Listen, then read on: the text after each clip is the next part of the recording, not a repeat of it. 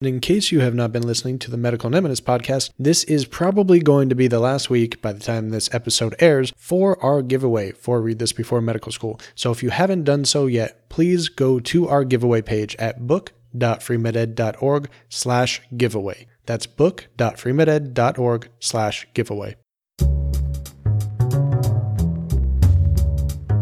Welcome to the One Minute Preceptor Podcast, your resource for clinical rotation advice and tips to prepare for your externships in healthcare.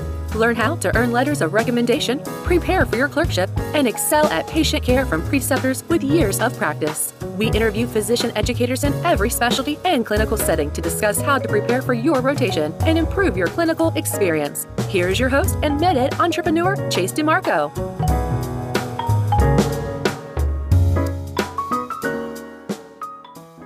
Today, we're joined by Dr. Ted O'Connell, who is a family physician and med ed entrepreneur. He is the founding residency program and fellowship director at Kaiser Permanente in California, has offered over a has authored over a dozen textbooks, including Crush Step 1 and USMLE Step 2 Secrets, and is the co founder of the Exam Circle QBank platform.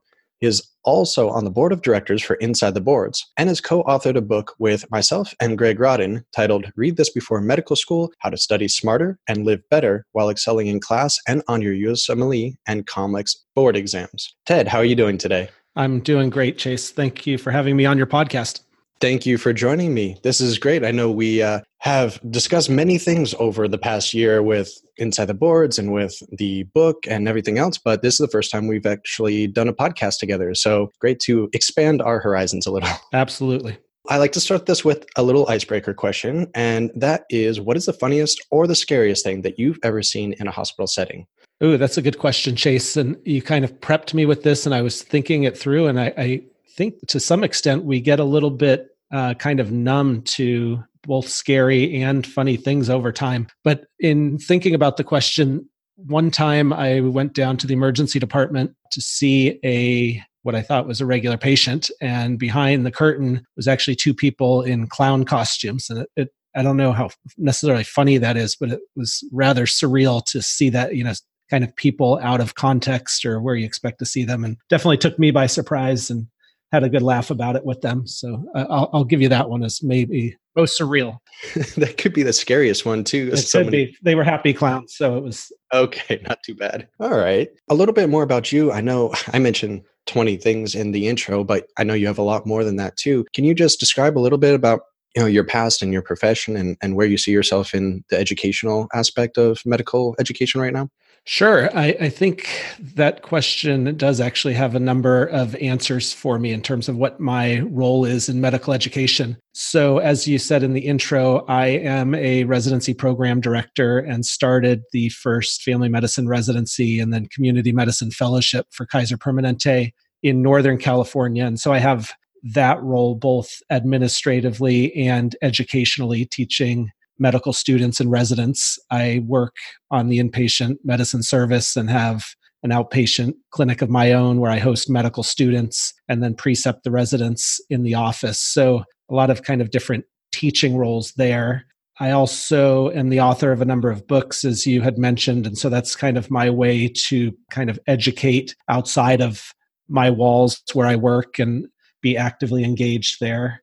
Uh, I've been involved with Exam Circle, as you said. That's a free online crowdsourced question bank. The intent is to really help cut the costs of medical education and someday, hopefully, create both the best and free online question bank. Uh, I've been working with you and the rest of the team at Inside the Boards, working on some audio products and uh, an audio Q bank and podcasting just trying to extend the reach a little bit and and help people study on the go so that they can help with their wellness and gain some of their hours back in their lives. Uh, and so I, I, really just medical education is something that kind of fuels me. And so all of these things I, I view as kind of as hobbies. They're they're fun for me to do and and to engage in.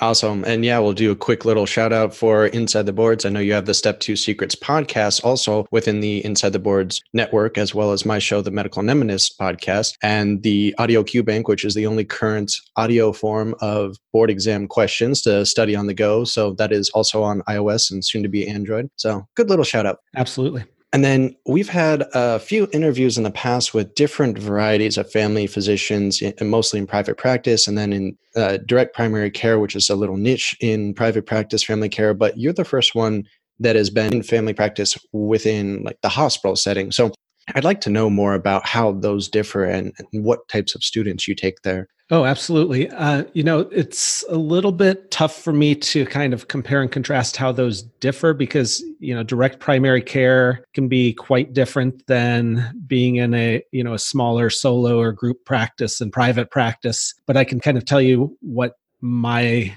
practice looks like. It, I'm part of Kaiser Permanente, which is a, a very large integrated healthcare system.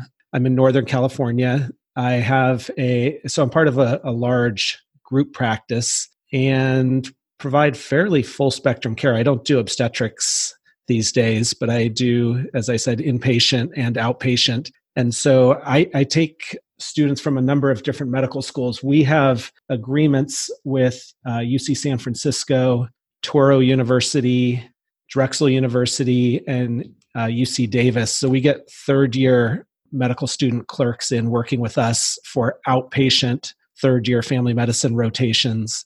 And then we get students from around the country doing acting internships or sub-Is, whatever you like to call those, with us.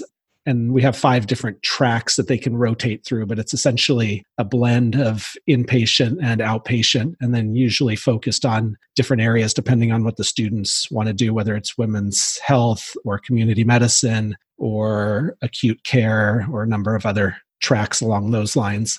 So students can be from wherever that we go through we use vsas as our clearinghouse. Okay and then if you have Touro there that's mostly pa students then? No it's actually uh, touro university in vallejo is one of their four medical school campuses. So oh, okay. it's an osteopathic school. They do have a pa school and i think a pharmacy school and a number of other allied health sciences uh, but it's the osteopathic medical students who work with us Got it. Okay. Yeah, I always think of Touro and PA, so I forget that they do have some osteopathic programs as well. So, in your opinion, uh, especially within the hospital setting, family medicine hospitalist, what are some qualities that you think make a good preceptor or a bad preceptor in educating their students? Oh gosh, um, I think somebody who is a great preceptor kind of at the base core of it is somebody who loves to teach and loves to be part of professional development and wants to pass on experience and knowledge to the next generation of students. You know I, I, think it definitely helps to have done some faculty development and have learned some of the micro skills around one minute precepting and giving effective feedback and kind of all those core uh, faculty development topics that you would have so that you really can work effectively with learners, whether they're medical students or residents. I think it's very helpful to kind of have some, especially on an inpatient service, have some talks kind of in your back pocket where you can break out a three to five minute talk on a variety of topics when you have some downtime. I think you have to be comfortable with a little bit of uh, giving up control to if you really want to allow learners to develop you know giving them the the leeway to kind of make their own decisions. I think patience is is a great virtue in medical education.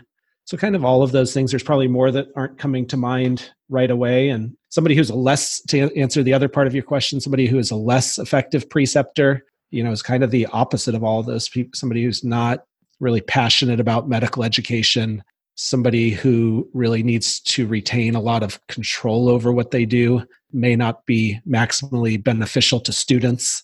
Somebody who's in it for perhaps not the right reason you know whether it's because they have to or you know their university requires it or whatever the situation may be that person may not be the ideal preceptor. So those just kind of broad strokes are some of the things i think about and that's a good point because a lot of the past interviews have been more private practice setting where the preceptors are doing it because they want to. Whereas in the university and academic uh, hospital setting, sometimes it's kind of forced on them, and the preceptor might not want to do that or have the time to do it or be necessarily interested, qualified, passionate about teaching. So I, I guess that's a, a huge difference when you're talking about the different preceptor levels and educational environments. Yeah, and even within that chase, I, I would tease out and say even just because somebody wants to do it doesn't necessarily make them an effective preceptor or a great preceptor. Good point. You know, some of it is natural skill at supervision and teaching. Uh, a lot of it can be learned as well. So somebody's really interested but hasn't taken the time they you know they may have a gap in, in terms of how effective they can be there are a lot of really great faculty development programs around or, or even books that you can look at just to learn skills. So you have tools in your tool belt to uh, to really help the students in, in terms of their development.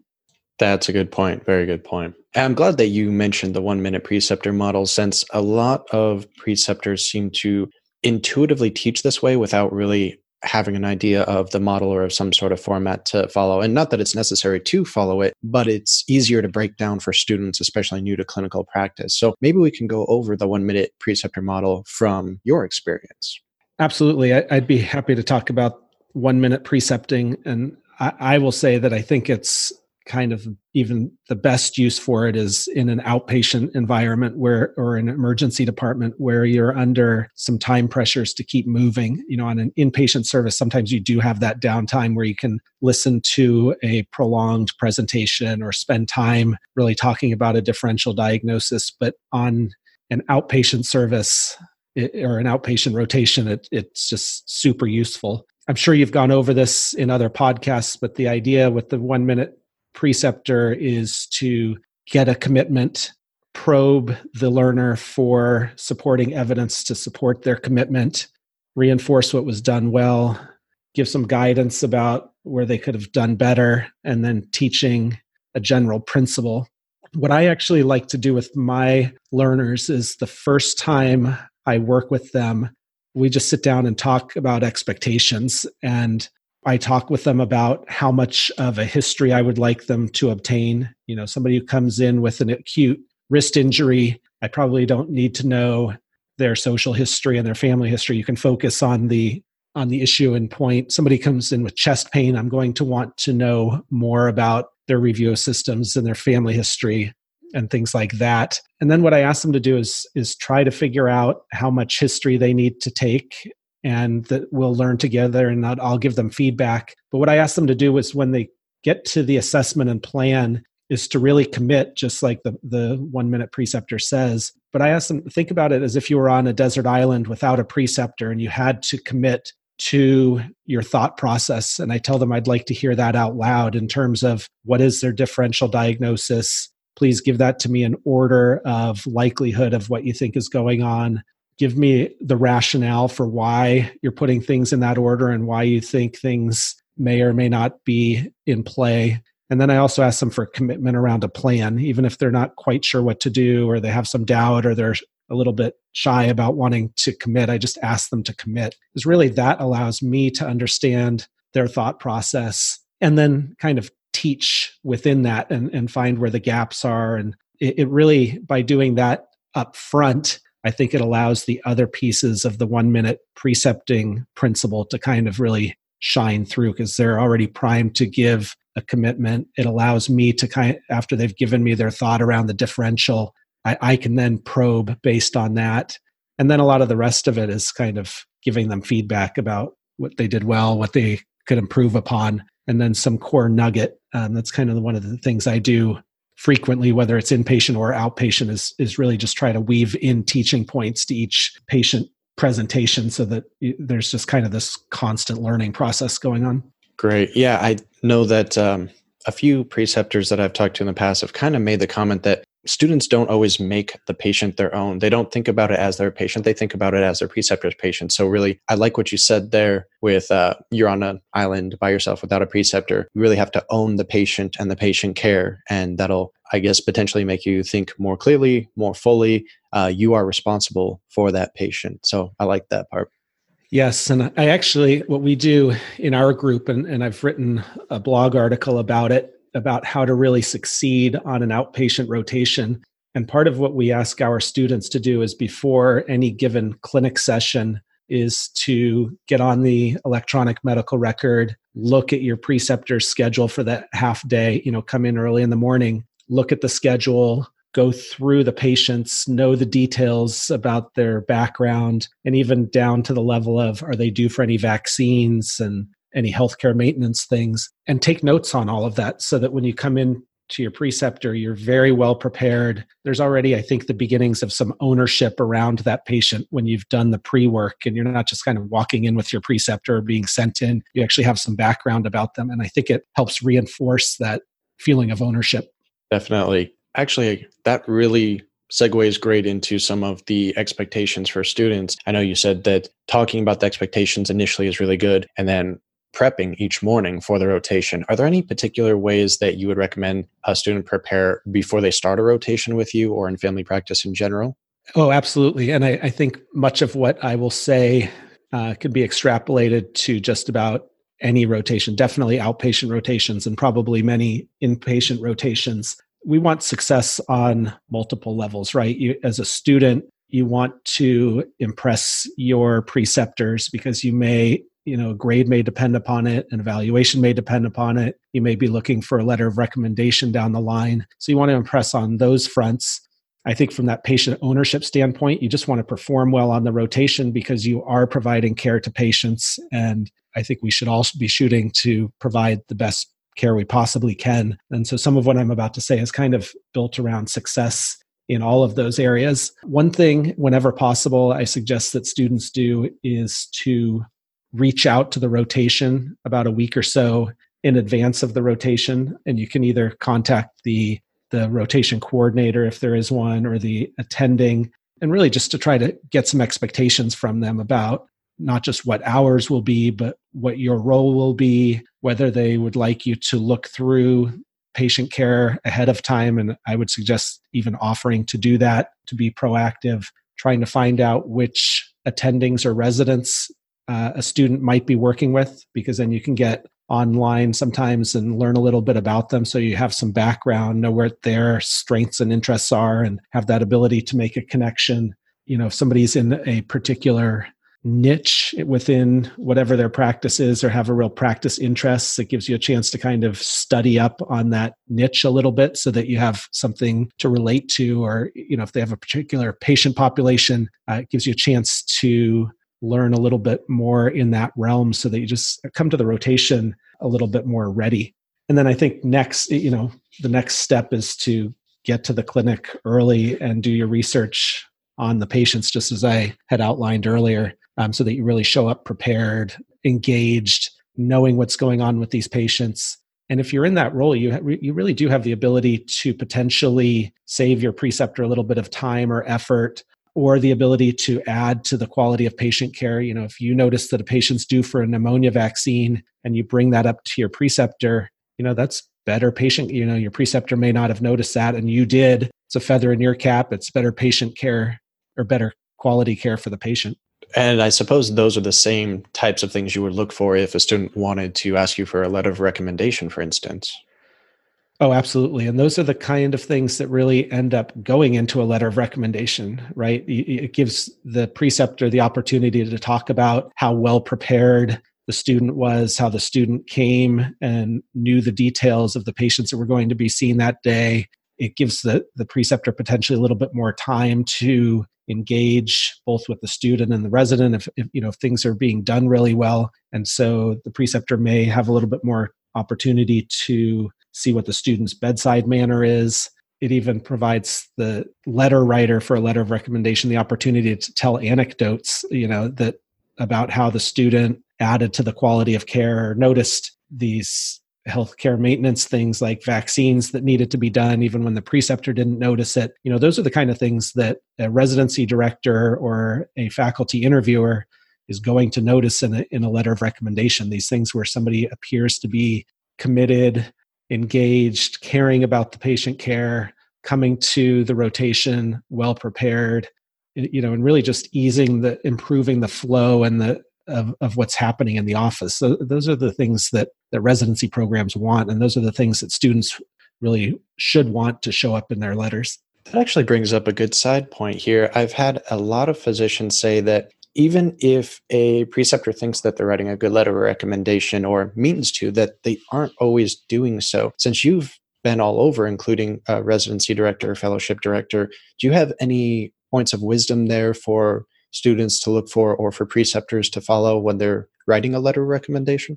Oh, absolutely, um, Chase. In fact, on my website, I have a blog about how to get a great letter of recommendation. And considering your letter writers really is important. There's there's actually a lot of things that you can do to increase the odds that you're going to get really great letters. But one is you want to consider the specialty to which you're applying, right? If if you're going if you want to go into head and neck surgery, probably most of your letters, all of your letters should come from head and neck surgeons. If you're pri- going into a primary care field, you know you want some from the, that that primary care specialty, but they don't necessarily all need to be from that specialty you, you the student really should consider how well that attending knows you right? If you worked with the attending for one half day and it went really great i think it's important to consider it may be better to get a letter from somebody who's worked with you multiple times over a longer duration because they're probably just going to have one better memory of you more things that they can say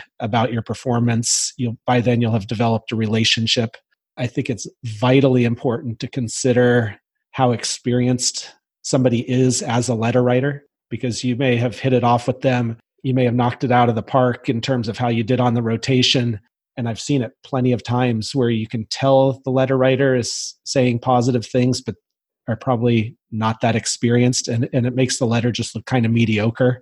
And instead, you know, I really think you should you should be targeting people who are probably experienced letter writers. That just comes across more polished. They tend to know, not always, but for the most part, they kind of know what to say. They know somebody who's more experienced knows what a an interviewer or a program director or selection committee is looking for. They they put in the right kind of keywords. They tell the right anecdotes, and they have all the kind of essential parts of a letter that you would want. So yeah, there there are a lot of things that you can do to skew things in your favor. That's a lot of very useful information. I know a lot of students, especially from smaller schools or foreign schools, are really worried about that constantly because they might not have preceptors that have a lot of experience in writing letters of recommendation. So, uh, or that many opportunities to get that many in their specific field that they're applying for. So there's a lot of a lot of factors in play. So glad to hear it straight from a residency program director.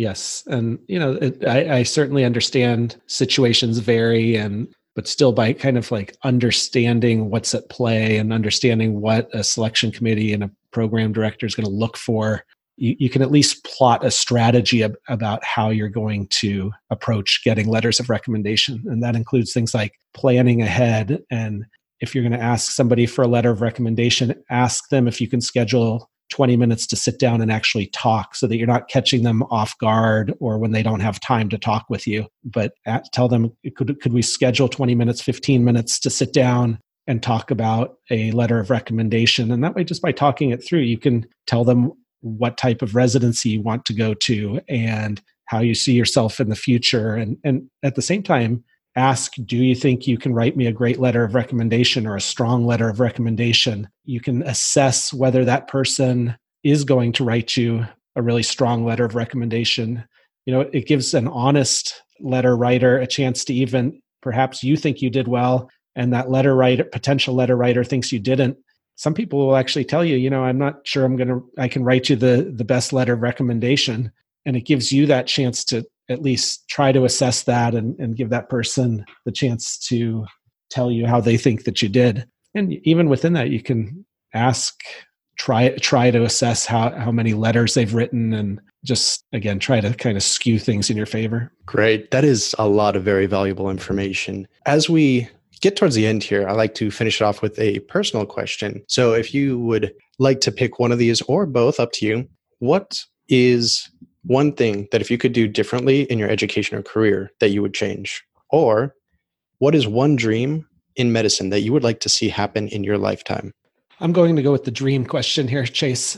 I would love to see kind of the process of acquisition of medical knowledge be standardized a little bit more or a lot more across medical schools.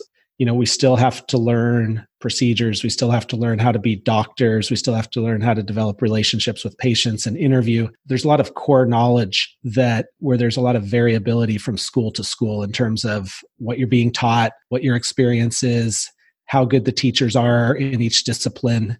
And I think there's some real opportunity to figure out a way to standardize that. And I part of my motivation or within that dream is I think if you could standardize it, you potentially can bring down the costs of medical education and, and kind of provide a platform where students can engage in that. And again, that's not for all of medical school, it's kind of for the core knowledge that we all need to develop. So at some point, I would love to see that happen or be engaged in it. And I think that's part of what's intrigued me about exam circle and inside the boards and some of the other things that I've worked on is it's those are kind of stepping stones to the broader goal. I love it and couldn't agree more. And especially as things specialize even more and more in the future, they're going to need their own special education for that aspect. But for the basic parts, for the core parts, if we just had a common, maybe online campus or something along those lines, I think that could go a long way to standardizing the core aspects of it. 100%. So we have how to succeed in an outpatient rotation and how to get a great letter of recommendation, which I will add in the show notes. Are there any other recommendations that you have for students? Oh, there, um, yes, I have a lot. I, I guess I, I want to keep my answer tailored to what your students would find most valuable. So medicine is kind. There's really kind of a a culture within a culture and a way to approach things. And, and there's a lot that happens behind the curtains. You know medical students don't necessarily know what's happening how selection committees are making their decisions and how they look at these letters of recommendation and what you can do to impress during the interview day and how you can maximally set yourself up for success after your interview day. So i've started writing about those topics just it developed out of uh, a talk that I give at one of the local medical schools. And after a couple of years, I noticed that the same questions kept coming up. And so I've been trying to put those thoughts into written and sometimes video form and just get them out there with the idea of just kind of easing that transition from medical school to residency, reducing the anxiety levels that happen, and really setting, trying to set everybody up for success as much as I possibly can. So those a lot of those topics are on my blog. Well, perfect. We'll definitely put the blog notes in here. Are there any particular resources you would think would be good for maybe a family medicine rotation preparing ahead of time, certain Q bank or a book that's very common? You know, family medicine is such a broad field that it's actually a challenge to figure out how to study for that particular rotation. Different schools use different books. I think one of the best approaches is to just go and take notes on every patient that you see in a in a half day or in a day and try to learn something from each of them. And whether you go to UpToDate or you use american family physician or some other kind of core reference to to read on those topics I, I think that kind of learning tends to stick really really well. And it also if you're reading on the patients that you see if you're working with the same preceptor and over over and over again one of the things i tell students to do is make sure you follow up clinically and academically on the patients that you're seeing so if lab tests or imaging studies get ordered on somebody make a note of that patient and follow that patient up in a day or two or whenever you expect those results in and just have a running list so that you can go back to your preceptor and just say, Oh, I saw that the CT on Mrs. Jones was normal and it gives you a chance. It shows that you're engaged shows that you care about the patient. It will help your learning because now you know that that ct you know the result of it. So it kind of will fine tune your clinical decision making and it gives you a chance to re-engage with your preceptor and talk about what else might be going on or what the next steps in management are. So that's following up clinically. And if you've also read about what's going on with the patient it gives you a chance to go back to the attending and or the resident and kind of talk about what you've learned or what perhaps even something that you didn't think of or the attending didn't think of when you were originally discussing and say you know i was reading up on this topic and I, what do you think about maybe treating the patient with this medication instead? You know it opens up lines of communication. It shows that you care. It shows that you're engaged in the process. Those kind of things will show up in in letters of recommendation. And again at the end of the day you are potentially helping to improve patient care by bringing learning and your thought process back to your supervisor. Love it. And the follow up, especially with primary care, that's more so possibly than some other specialties, is very important. And uh, I don't think it gets enough attention sometimes. So I'm glad that you brought that one up. Do you have any thoughts for someone interested in becoming a preceptor in your specialty? First, do it. You know, it's been for me just a great experience. I love doing it. You know, if if anybody's even thinking about it, I'd say go for it and test it out, see how it goes. There's plenty of opportunity to lear- learn along the way and get better at it. Uh, enthusiasm goes a long, long way. There was actually a study done at UC San Francisco a number of years ago about engaging with medical students. And what they found is simply by making the statement, I'm glad you're here today. I really love to teach the preceptors' evaluations or their scores from the medical students went up dramatically. And, and, I think it's just a sign that enthusiasm and willingness to be part of the process and wanting to do it goes a long, long way. And you don't, you know, I think a lot, many preceptors might hesitate. And I've heard people say, oh, I don't know that I have the experience, or I'm not sure I know how to teach this, or all kinds of uncertainties can come in and you know it's kind of part of this imposter syndrome that so many of us experience at some point in our medical lives, but chance to help develop the next generation of physicians is just uh, such a great experience that that even if you have any hesitancy, I would say get in and just try it. That's great. I would love to link that study here too. And I wonder if just by stating that, it's like an affirmation, maybe it becomes more of a self fulfilling prophecy and you become a better preceptor by making a statement such as that. I, I'm sure there's multiple layers to, to what's going on with something like that. Well, Dr. Ted O'Connell, this has been very informative. We've covered a lot of new material here that we weren't able to cover in past episodes, too. So I know there's a lot of great value here. I want to thank you again for coming on the show and uh, sharing your expertise with us. It's been my pleasure, Chase. Thank you for having me. I, I hope some of this content helps students along the way. And uh, if I can ever help in any other way, just please let me know. Awesome. Will do.